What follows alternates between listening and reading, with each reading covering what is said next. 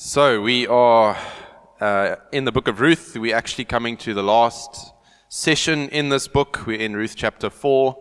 Um, my name's Nathan. I'm married to Mandy. She's not here somewhere. Um, I'm on eldership in this church, and it's an amazing privilege to be a part of this church. And I'm sure this morning you get a glimpse of what God's using us for, and it really is a privilege to be a part of a church and just to see God at work um, through us and in our communities. So, um, I want to just reiterate if this is the first time that you're here and you're listening to this series on the book of Ruth, I want to encourage you to go back and, and listen to the other sessions. It's been an amazing book. Um, my daughter's name is Ruth, so I'm, I'm a little bit biased, but it is an amazing book. And there's, it's just stunning to see the book is full of just glimpses of um, the heart of God. It's like each priest, you just see a new facet of God's heart and God's care for his people. So this morning we're coming to the resolution of the story, and we see God working out a resolution, and it, it kind of becomes fully revealed in this last section of uh, Ruth chapter 4.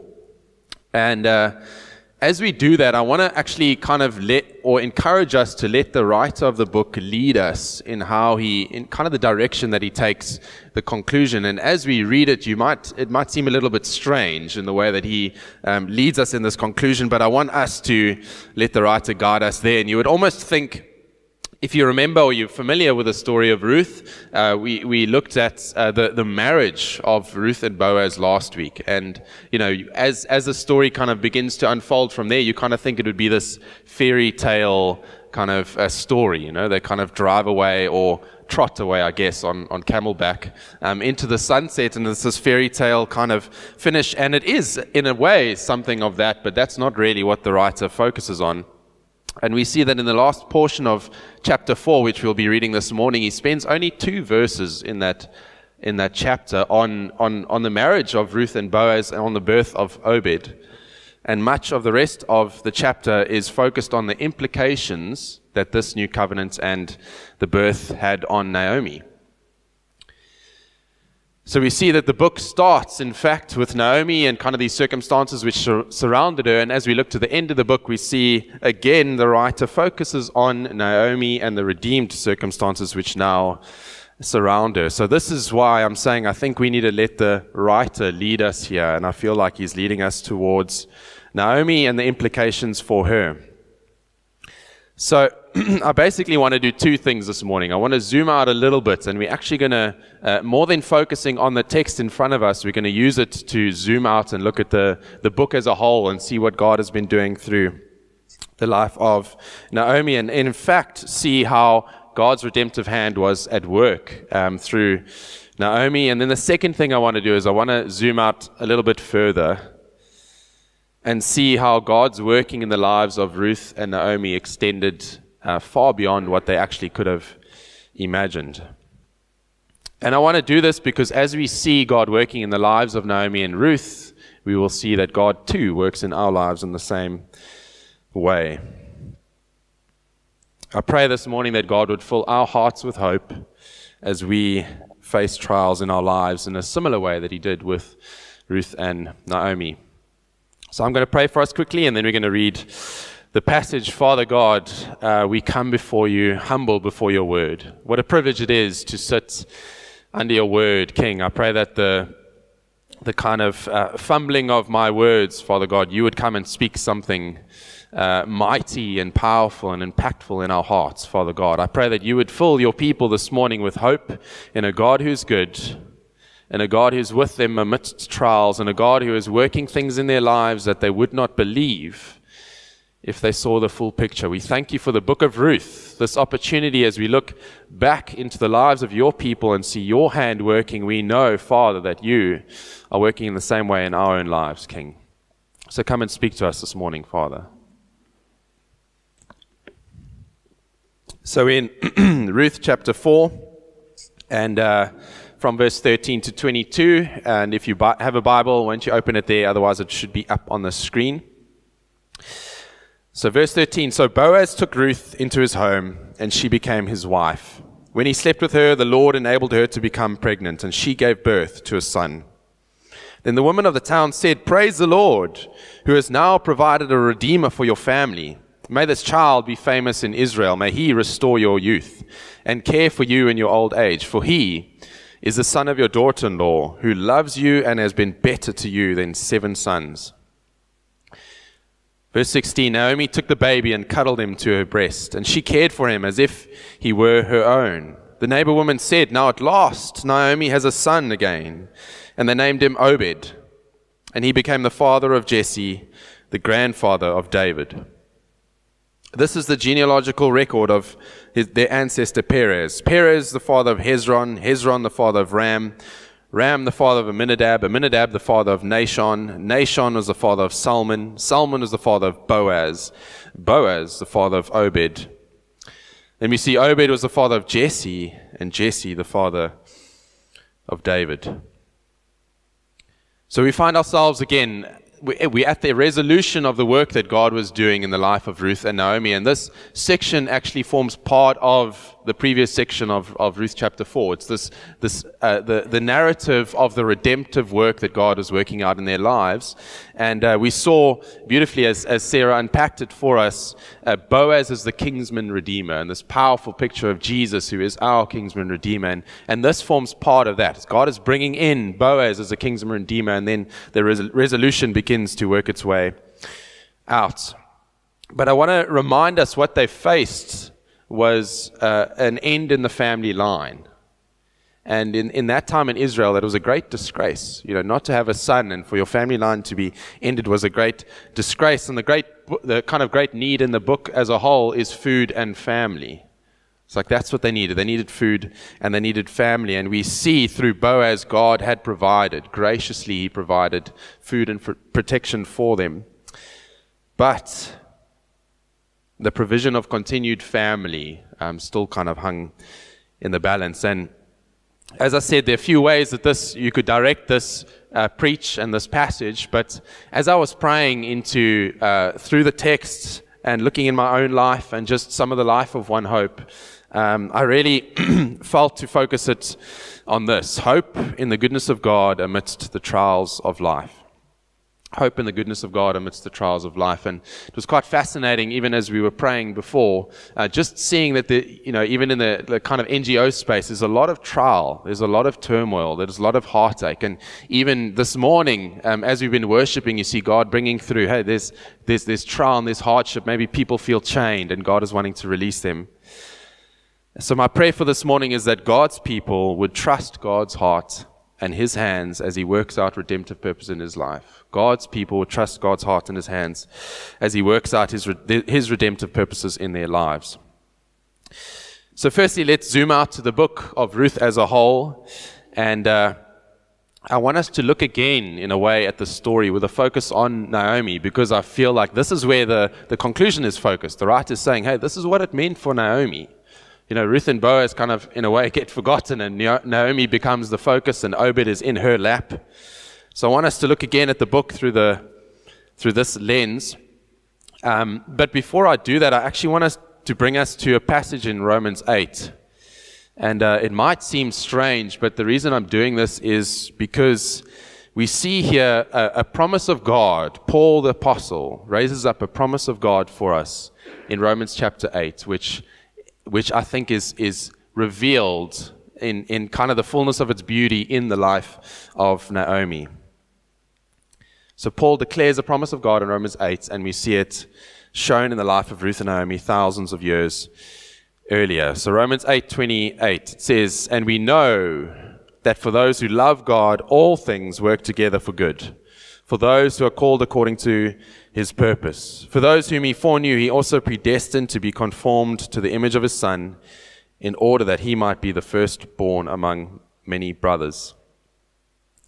So I want to just unpack a few things here. You see Paul's language. He's, he starts off by saying, We know. It's not this, you know, we hope or we think or it might be, but we know that God works things for the good. And for me, this was deeply challenging. It was like actually struck me. It's like, do I know? Do I know the goodness of God in that way? Like we know God works all things for the good. And I know in my life, I sometimes struggle to know that God will work things for good. And I'm sure Naomi, if you think about Naomi in, in, in Ruth chapter 1, I'm sure she struggled with this. Like, obviously, she didn't have the writings of Paul. She wasn't reading this passage and thinking, like, oh, I struggle with this. But I, I, I, as I was reading this, I was asking myself, do you think Naomi trusted the heart of God in the trials that she faced? So Paul says, we know. And I pray this morning that he would build up our faith to know as we look at the life of Naomi. Paul then goes in to describe who the promise belongs to. It belongs to believers, it belongs to those who love God and who are called by Him. And this is important. Paul is saying it is to no one else that this promise is for. It is only the children of God that receive this special kind of goodness um, that he promises. And, and yes, there is a general goodness that God gives in all the earth. We see in Matthew 5, Jesus says that the rain comes down on both the just and the unjust. So there is a kind of general goodness of God. But this specific goodness, where God promises to work all things for our good, is only for his children. And then Paul goes on to say that the goodness is accomplished according to his purposes. And uh, as I was thinking about this, I think this is for me, some of the power of the book of Ruth. You know, the book of Ruth is similar to, if you're familiar with the story of Joseph, it's similar in that way, is that we kind of get a glimpse into the revealed purposes of God in the lives of his people. And in fact, it's quite an amazing opportunity. You know, it's, it's, it's quite an amazing opportunity to look back at the workings of God in history. And we see this powerful thing as we look at the promise that Paul's lifting up for us and saying, God is good in all that he does, and he will do good for you. And we look back at the story of Naomi, and we can actually say, yes, he was good. He was good to her. So I want us, as we move on, just to hold up this promise in our, in our, in our hands and almost use it as a lens through which we look at the story of Naomi to see God working good in the life of Naomi. And, and yes, this is a promise in the New Testament, but it's, it's also a glimpse of the unchanged love and the unchanged heart of God at, in display. So let's look at the story. At the beginning of the story, we see Naomi led by her husband Elimelech into the land of Moab. And if you've been part of this um, series, you're like, geez, I've heard this many, many times, but I want to just remind us. And uh, Elimelech rejects God and rejects God's people. He, he goes in search of food uh, because there was a famine in the land. He seeks refuge in another land with another people. We then see that Elimelech dies and his two sons die. Naomi is left without a husband, without her sons, and she's left with two daughters in law. Naomi then hears that bread is back in the house of bread. Bethlehem means the house of bread. So bread, bread is back in the house of bread, and she wants to return. But as she returns, she encourages her daughter, daughters in law to stay. And it's interesting when you kind of see her language there is that she says, like, basically, she's saying, if you want a family, stay here. Like, stay in Moab. There's no hope for you with me, and there's no hope for you in the land of Israel. If you want uh, provision and you want a family, stay here. And it's interesting because we see that in her sorrow, she, in a way, sees no way for God to provide for them if they remain with her. That in her sorrow, she's blind to the possibilities of God. And you'll see later, you know, this, this idea of the kinsman redeemer comes up but in that moment, there was, there, was, there was a blindness in her sorrow to the possibilities of God. And perhaps she knew about this idea of a kinsman redeemer, but, you know, in her sorrow and in this trial that she faced, she struggled to believe in the goodness of God. It's like, that, that's possible, but God wouldn't do it for me. I mean, look how he's dealt with me. Look how harsh he has been with me. And uh, as I uh, read about this, I think it's just it's amazing to think there's so much connection that I feel sometimes with what Naomi felt. You know, those spaces where you're like, God can't, can't turn this for good. You know, this is just, there's, there's despair that surrounds me, and, and Naomi is blinded to that. And we even see that she's blind to the grace of God and the goodness of God as He provides uh, Ruth. You see this powerful thing of the way that Ruth makes this covenant love with Naomi, and even in that, she's blind to the goodness of God in it. So Ruth clings to her and they return to Israel, and you see uh, the other woman in Israel saying, like, is this Naomi? Could it be? Like, could she really be back? And Naomi responds, Don't, don't call me Naomi, call me Mara, which means bitter. And she goes on to declare how God has dealt harshly with her. God has been bitter with her. And it was, I'm sure in that moment, it is, uh, was very hard for Naomi to see the goodness of God. It's like, don't, don't call me sweet, call me bitter. The Lord has dealt harshly with me. She says that she, in a way, she went with her family in search of food to the land of Moab, and the Lord has brought her back, still in search of food, but with no family. Don't call me Naomi, call me Mara. The Lord has dealt harshly with me. And as I look at the life of Naomi, I see a lot of myself in there. You know, it's like sometimes, yes, doubting the goodness of God. Like, Lord, this situation, I can't see that there's any kind of, I can't see your hand in this situation. It seems like you're just dealing harshly with me or bitterly with me. And I'm sure there are many of us who feel that same way. It's like, where's your goodness, Lord? I don't see your goodness here. All I see is tragedy and suffering. But Naomi, amidst her sin and rejection, God has been gracious to her, and we see these glimpses of God's grace, even in the covenant love of Ruth to her. And as the story progresses, we see in, in chapter 3, Naomi begins to kind of start to see, oh, maybe God is at work here. You know, she hears about Boaz and she says to, um, to Ruth, oh, this is one of our closest kinsman redeemer and she starts to see some of the work of God. Later, she even um, encourages um, encourages Ruth and, and, and, kind of fills her with faith and faith and says, you know, Boaz won't leave us until this is, is resolved. And slowly her, her mind begins to change and she sees some of God.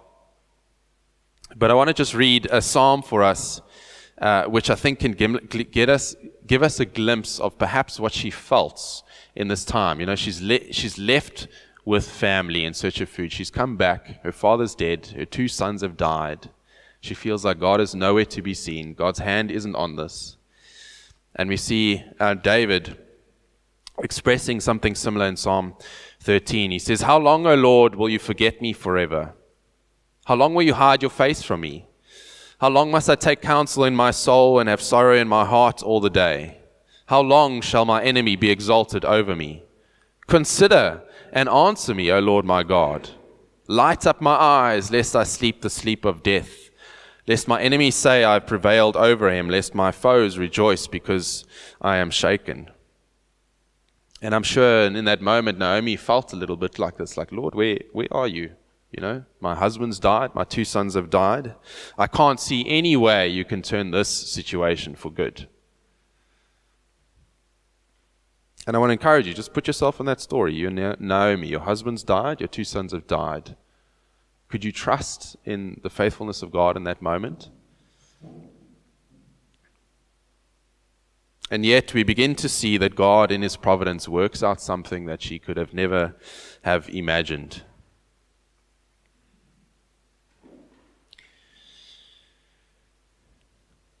And the story goes on, and we see in, in kind of Ruth chapter 4, there's this moment where uh, it's, it's the moment of the kinsman redeemer, and there's opportunity for Boaz to marry Ruth, and yet there's some other guy, the unnamed man.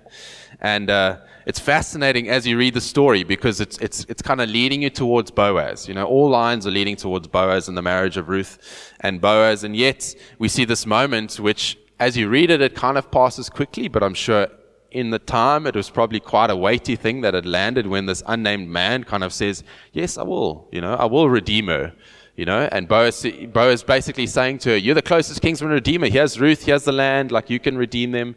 And this man says, Yes. And I'm sure in that moment, it's almost like if you could have looked into the mind of Naomi, it's like, What, Lord? You know, like, everything's leading to Boaz. And now this man puts up his hand and like he's he's he's wanting to redeem her. And I thought you were going to lead us there. And as I was thinking about this, I was thinking about our own lives. You know, when God fe- you feel like God's clearly leading you in one direction, and then suddenly it's like. Lord, what are you doing here? I thought if you if you said I should go here, if you should if you said I should move here, you promised to do this and this and this, and suddenly it doesn't look like you fulfilling your promises. But I want to encourage us this morning that God is at work in our lives. It might not be linear, you know, like a progressive type of thing, but God is at work. And then we see as it develops, Boaz goes on and he says to this unnamed man, If you do want to redeem them, you have to marry Ruth, the Moabite woman. And the man responds, Then I can't. And Boaz, in the striking moment, then steps up and redeems him. This is The widowed Moabite woman and her mother in law, I will redeem them. And we saw, as, as Sarah uh, described last week, that it was a great cost that Boaz redeemed him. The stunning moment as God works out his redemptive purposes in their lives. And I'm sure Naomi, who was previously blind to the goodness of God, suddenly now could see wow, God is being good in my life. And yet we see that Naomi and, and Ruth still faced a problem. Remember, the, the two big problems is food and family. God had provided food, but could he provide family? And it's, it's like without a kind of understanding the context here, it might seem a bit strange. You know, like in our context, you get married, you have kids, it's like pretty straightforward. So there they get married, and you would think, for us, it's easy to think like, oh, well, you know, they're just going to have kids. But actually, uh, if, we, if we remember, Ruth was barren for 10 years. She was married to her husband Mahlon, and they never had kids for 10 years. She was barren for 10 years. And Boaz, as we understand it, is quite an old man. So yeah, the, the kind of natural response would actually be doubt. It's like, okay, they, they got married, but there's still a problem here. Like Ruth's barren. You're like, how are we going to get family here? And in the time of the Israelites, uh, like having a child, conception wasn't taken for granted. It was always seen as a gift of God. So God had provided food, but could He provide family. Without family, how would their provision be secure? Just think about it. You know, Boaz can provide for him, but for them, but he's quite an old man, so his provision is going to end at some point, and Ruth is going to outlive it, and then the land's going to inevitably be, be taken into some other family. So how is this provision going to be sustained? God had provided food, but could he provide family? And we see in verse 13 just this stunning picture of the goodness and the redemptive work of God. And it's, it's quite amazing to think that in, in the entire book of Ruth, there are only two places where God is mentioned directly. And verse 13 is the second place. The first one is in, in chapter 1, verse 20, where Naomi says, basically, you know, God has dealt harshly with me. You know, that's the first time God is mentioned. And the second time is here in verse 13. And it says, So Boaz took Ruth into his home, and she became his wife. When he slept with her, the Lord enabled her to become pregnant. The Lord enabled her to become pregnant, and she gave birth to a son. So it's this profound moment of God bringing life from barrenness. This barren woman, her barrenness is broken by God, and she's able to have a son, and it's the fullness of the revealed purposes of God in their lives. That this boy Obed, which you know, when I initially read this, I felt like this is kind of insignificant, you know, a bit of a, a letdown in a conclusion. But actually, this boy Obed, as the woman prayed, would be the redeemer uh, for Naomi and Ruth and the family line of Elimelech. That through Obed, they would have sustained protection and provision. And it's amazing to see that in the goodness of God, amidst, amidst the sin of Elimelech and the sons, God brought Naomi and Ruth back into the promised land. He provided a redeemer for them through, through Boaz. And now through Obed, he's provided sustained provision for them. Sustained provision of food and sustained family. So I find the story of Ruth and Naomi so encouraging because we see the heart of God at work in the lives of his people.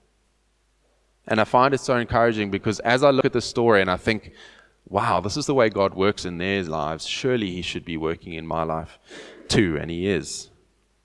And I find it so encouraging because these stories bring passages, you know, the, the great theology of Romans 8:28 to life, in saying that God truly is good to his people in all that they face.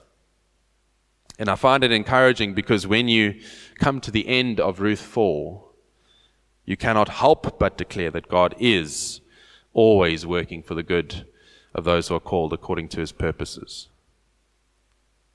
That God is so blatantly working out a redemptive work in the life of Ruth and Naomi. We see this powerful picture of death to life curse to blessing, barrenness to fullness, bitterness to happiness, and despair to hope.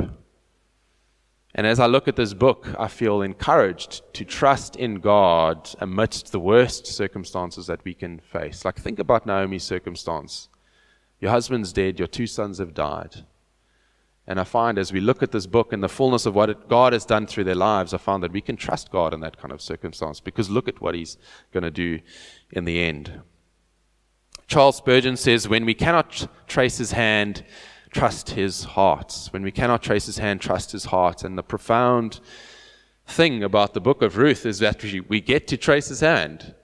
We actually see the heart of God at play as it's working out his redemptive purposes in their lives. And again, if it was true of Naomi in her life, it is true of us in our own lives. That God is working out his redemptive purposes in our lives. If you're sitting here this morning and you're struggling to believe in the goodness of God, know that God is working his redemptive purposes in your life. And the story kind of begins to end. And uh, I was thinking about this idea of, you know, when you, you've watched a movie, I couldn't think of a good movie. Um, it normally happens in like Marvel movies, but I don't know them very well. Um, and you're like watching the movie and the story ends and then like you begin to leave but people who know what's happening they sit down because they know something's coming and uh, the credits begin to roll and then suddenly there's a scene at the end and and you sit there like what like that's what really happened like maybe somebody died and now you found out that they didn't or some it's like leading to a next movie and um, i kind of felt like this is a little bit what's happening here um, at the end of the book of Ruth. And I want to read from verse 16. It says, Naomi took the baby and cuddled him to her breast, and she cared for him as if he were her own. The neighbor woman said, Now at last Naomi has a son again. And they named him Obed. And look at verse 17b. It's almost as if these are the credits rolling and this scene pops up. He became the father of Jesse and the grandfather of David.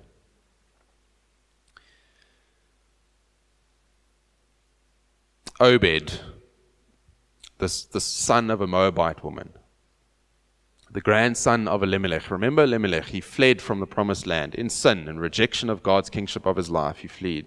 He fled from the promised land. And this boy, Obed, is the grandfather of King David. It's like, what? You know, I thought there was just it was just a boy being born to this granny, you know, in Israel. But actually, God is doing something quite profound as he, he provides Obed to be the great sorry, to be the grandfather of King David, and we see the answers to the woman's prayer. You'll see as Obed was born, the Israelite woman pray that his name would be renowned in Israel. And as we look at the end of this book, we see that truly his name is renowned in Israel. As God didn't just provide for them in, like, here's your family line, but actually he wrapped them into the royal line of David. A royal line which would never end. And in verse 18, it goes on says, This is the genealogical record of the ancestor Perez. Perez was the father of Hezron. Hezron was the father of Ram. Ram, the father of Amminadab. Amminadab, the father of Nahshon. Nahshon was the father of Salmon. Salmon was the father of Boaz. And Boaz was the father of Obed. Obed, the father of Jesse. Jesse, the father of David. And it can be easy for us, you know, when you read genealogies to be like, okay, let's just skip to the, the good stuff. Um, but actually, it's quite amazing. When we look at a, at a genealogy, we see that God is showing his grace and his wisdom. In this instance, is bringing kind of through Elimelech, uh, in Elimelech's family, through Obed, he's bringing them into the royal family line which led to David. And it's interesting when you. Uh, I want to take us to Matthew 1 because uh, Matthew actually kind of finishes and extends this genealogy for us. And as we do that, we'll see that God was at work in something far beyond what we ever could have thought. So I'm going to read from verse 5. And uh, it's basically starting where we left off in the book of Ruth. And it says, And Salmon, the father of Boaz by Rahab, and Boaz the father of Obed by Ruth, and Obed the father of Jesse, and Jesse the father of David the king. And David was the father of Solomon by the wife of Uriah. And I'm going to paraphrase here um, because it's quite lengthy, and wish me luck with the names.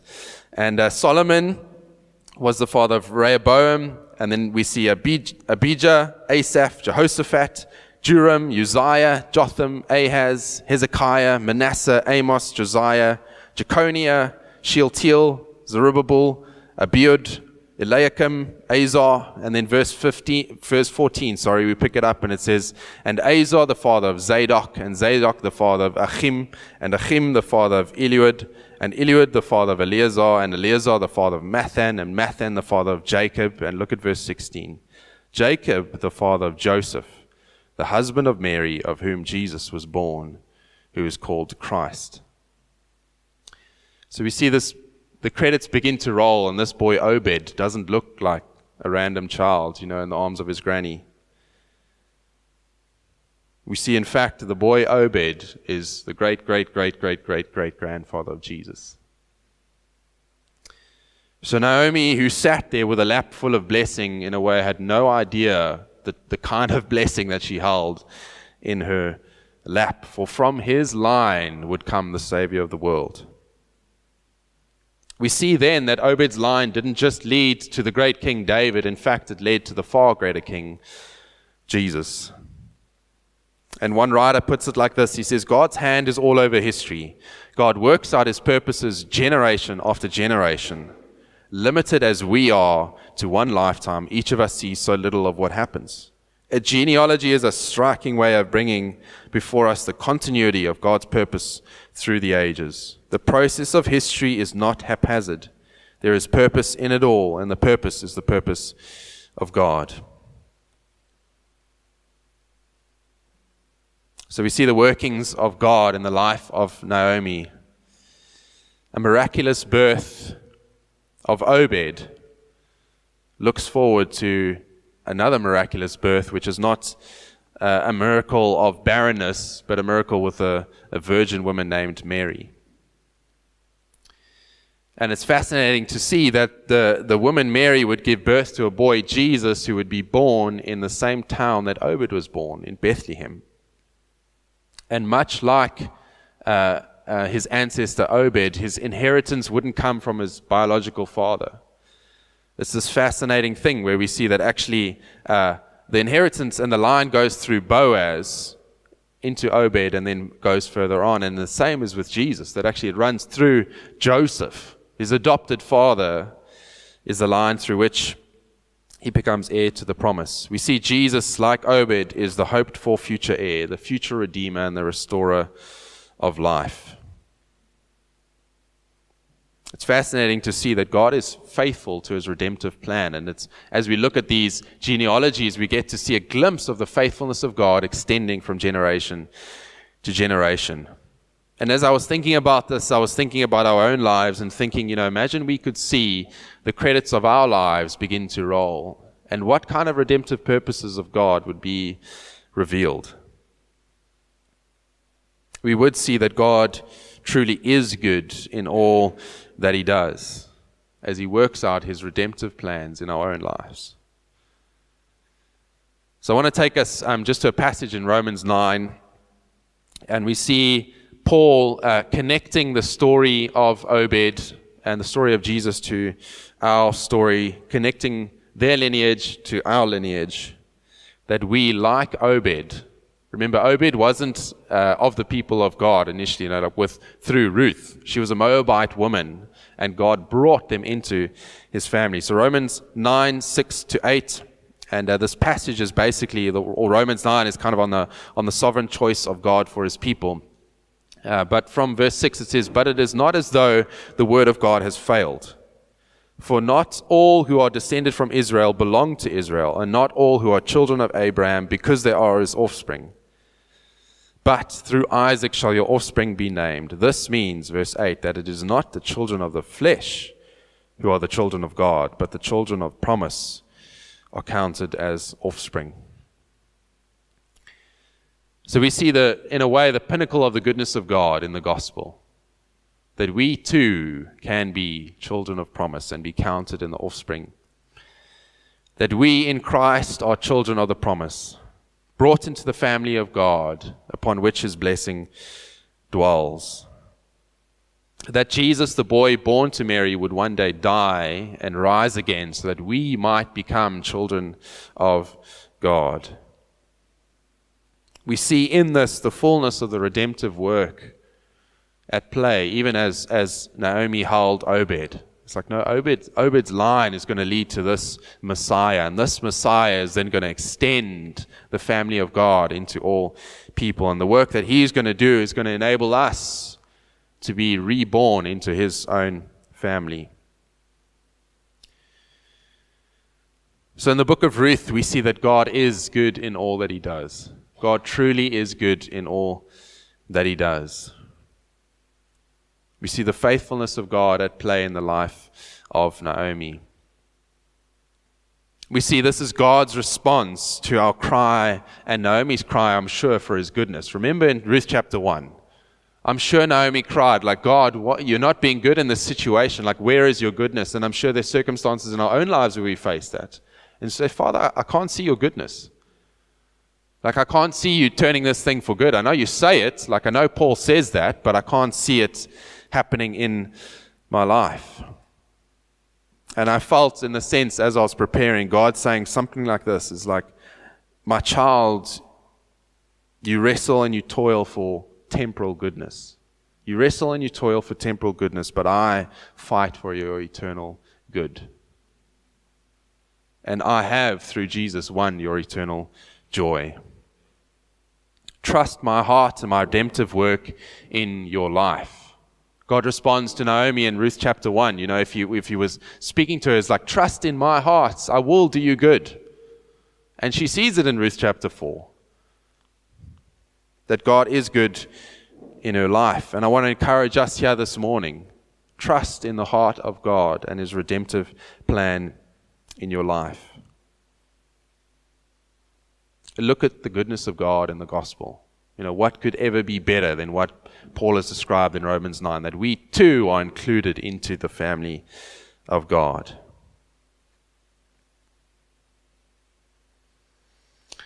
I want to take us back to Psalm 13, and you, if you remember the beginning, you see David in great despair praying to God, saying, Where are you, Lord? This feels hopeless. And I feel like that is similar to where Naomi would have been in Ruth chapter 1. It's like, where are you, God? Where are you, Lord? You know, my, my, my, my husband has died, my two sons have died. Where are you, Lord? And look at David's kind of response out in verse 5. He says, But I have trusted in your steadfast love. I've trusted in your steadfast love. My heart shall rejoice in your salvation. I will sing to the Lord because he has dealt bountifully with me. Another translation says, Because he has been good to me. We see David there amidst desperate situations. He's saying, Father, this is hard, but I trust in you. I know you're going to be steadfast. I know you're going to show love to me. I know eventually you're going to show goodness to me. So, Father God, we thank you just for this a powerful moment as we come to your word and we look at an overview of the book of Ruth and we see in the life of Naomi uh, a desperation to hope, death to life, emptiness to fullness. And Father, I pray that you would help us, encourage us, fill us with hope in your goodness this morning, King, as we, some of us might be in very difficult circumstances blinded by sorrow to your workings, Father. And I pray that you would remind us as we look back at your faithfulness in the life of Naomi, that truly you will be faithful in our own lives. That, Father, you promise goodness through Paul in the book of Romans. You show us goodness through the life of Naomi. And I pray that we would be encouraged and filled with hope that you too will be good in our lives. Encourage us as we look at, at Naomi and the, the amazing redemptive work that you did in her life through Obed. And we look at the, at the history that has shifted and changed, and the son that you brought, Jesus, who would come and redeem mankind. I pray too that we would be encouraged that in our lives you are working out redemptive purposes that we would not believe if we could if we could see them. Fill us with hope this morning in your goodness, Father, that you are good no matter what we face, that your love is steadfast and that you have been good to us, Father. In Jesus, you have shown us the ultimate and the fullness of goodness, grace and love poured out onto us freely. Remind us of your goodness this morning, Father.